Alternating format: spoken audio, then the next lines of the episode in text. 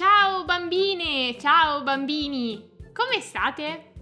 Oggi è sabato 12 marzo. Io sono la giornalista Illy e sono pronta per accompagnarvi alla scoperta delle notizie della settimana, a cominciare dalla guerra in Ucraina, che purtroppo va avanti.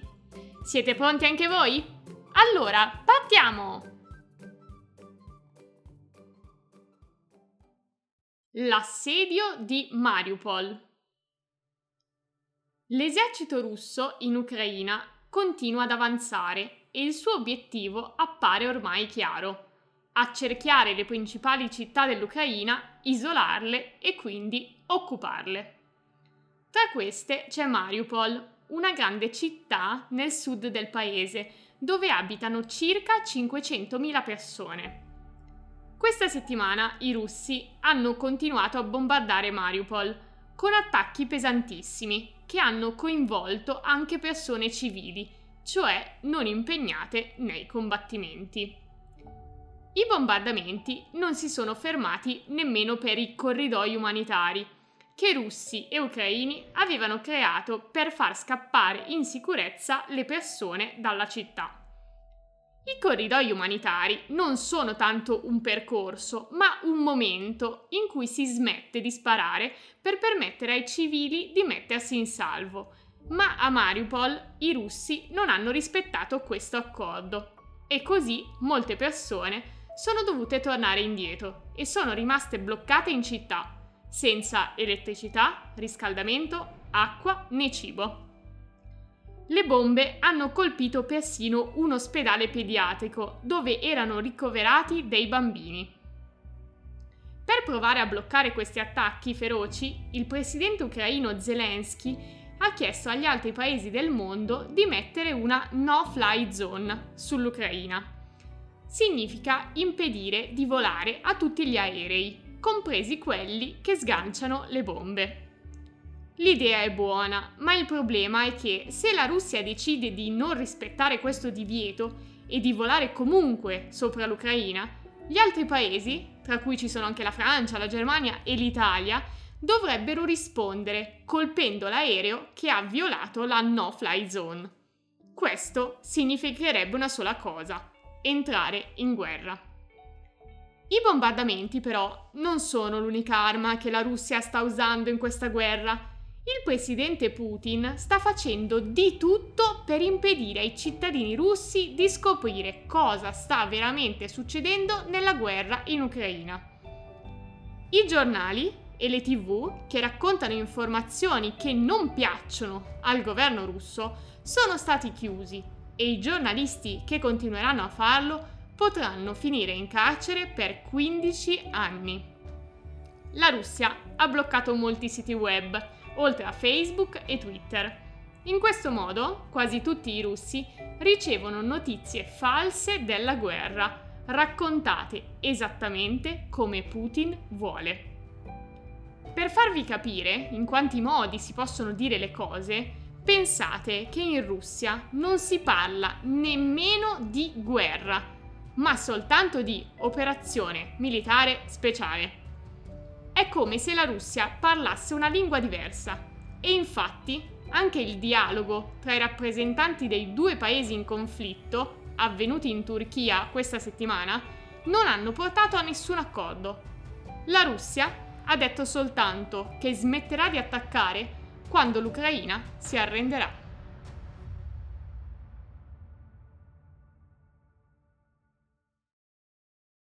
Alla canna del gas. I paesi occidentali hanno punito la Russia con ogni genere di sanzione. Ne abbiamo parlato negli ultimi due episodi. L'unico legame che ancora unisce la Russia e il resto del mondo è l'energia.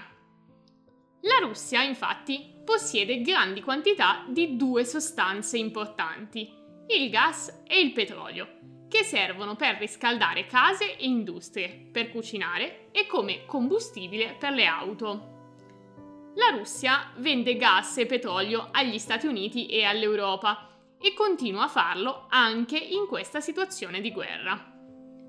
La Russia ha bisogno di vendere queste sostanze per ottenere soldi da usare, anche per comprare armi per la guerra in Ucraina. Per mettere in difficoltà Putin, si potrebbe quindi smettere di comprare da lui gas e petrolio.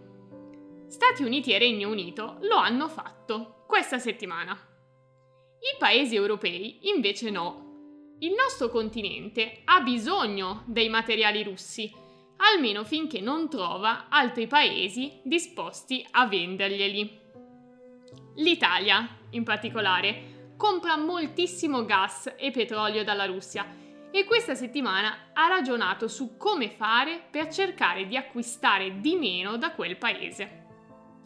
Un'idea è produrre da soli più energia, usando sole e vento. Ma per farlo servono più impianti che vanno costruiti e ci vuole tempo. Oppure potremmo comprare da paesi diversi, come l'Algeria e il Qatar. Gli Stati Uniti sono pronti a spedirci via nave una grande quantità di gas allo stato liquido, che noi, in Italia, dovremmo trasformare di nuovo allo stato gassoso per poterlo usare.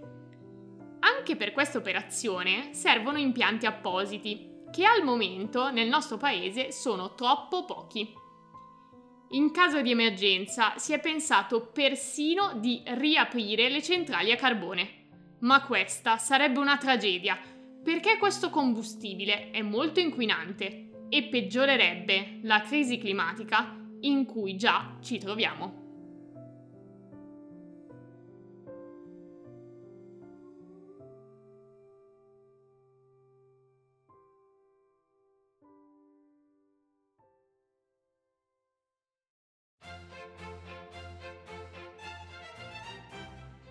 Il trasloco della regina. Addio Buckingham Palace. La regina Elisabetta d'Inghilterra ha deciso di abbandonare la sua casa storica a Londra, l'enorme palazzo chiamato appunto Buckingham Palace, dove i re inglesi vivono dal 1837. La regina si trasferirà al castello di Windsor, dove già ha abitato in questi due anni di pandemia. E così, su Buckingham Palace non potrà più sventolare lo stendardo reale, il segno che la sovrana si trova in casa. Ma ci sarà soltanto la bandiera britannica. Ad Elisabetta vivere nel palazzo ufficiale della corona inglese in realtà non è mai piaciuto, tanto che appena diventata regina avrebbe chiesto di restare a vivere a casa sua, ma le fu impedito. Almeno fino al 2020, quando, durante la pandemia da Covid-19, per proteggere la salute della regina, che ha 96 anni, Elisabetta ha avuto finalmente il permesso di vivere al castello di Windsor, che è meno frequentato. Da lì la sovrana ha svolto tutto il suo lavoro a distanza dimostrando che non c'è motivo di stare sempre a Buckingham Palace. Inoltre, vista la sua età, Elisabetta si sposterà sempre meno e per giunta a Buckingham Palace sono in corso lavori di ristrutturazione che potrebbero dar fastidio a Elisabetta. Nessuna nostalgia dunque. La regina sicuramente sarà felice del suo nuovo indirizzo, che dopo tutto è un castello con un grande parco, abitato anche da simpaticissimi pony.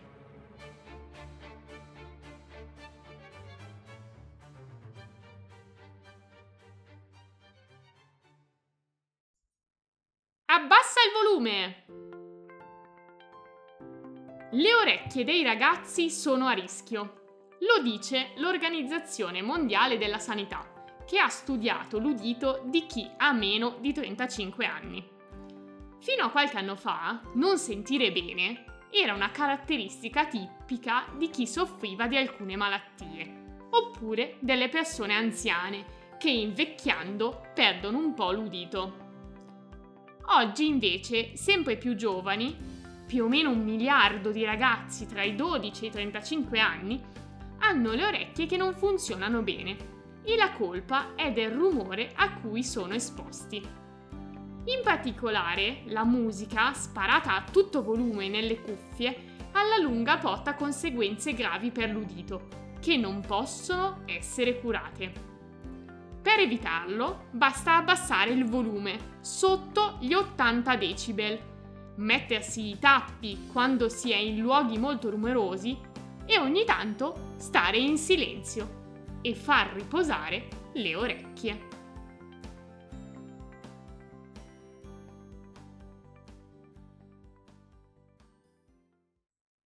Michelangelo e i batteri. Firenze, da due anni, la città festeggia Michelangelo Buonarroti, un famosissimo scultore del Cinquecento che ci ha lasciato capolavori famosi in tutto il mondo e che nel 2020 ha compiuto 545 anni. Per questa festa si sono fatte pulizie straordinarie che hanno riguardato in particolare i monumenti realizzati dal festeggiato Michelangelo.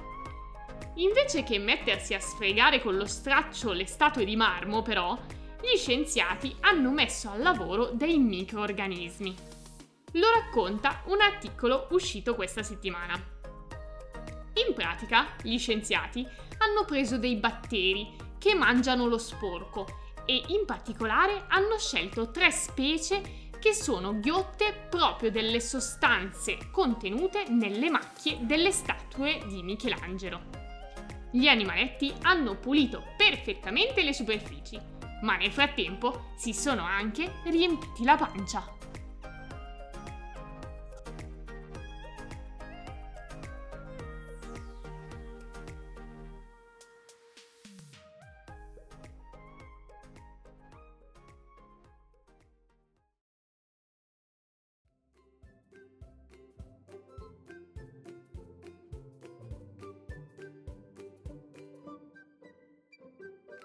E questa era l'ultima notizia della puntata, che spero tanto vi sia piaciuta.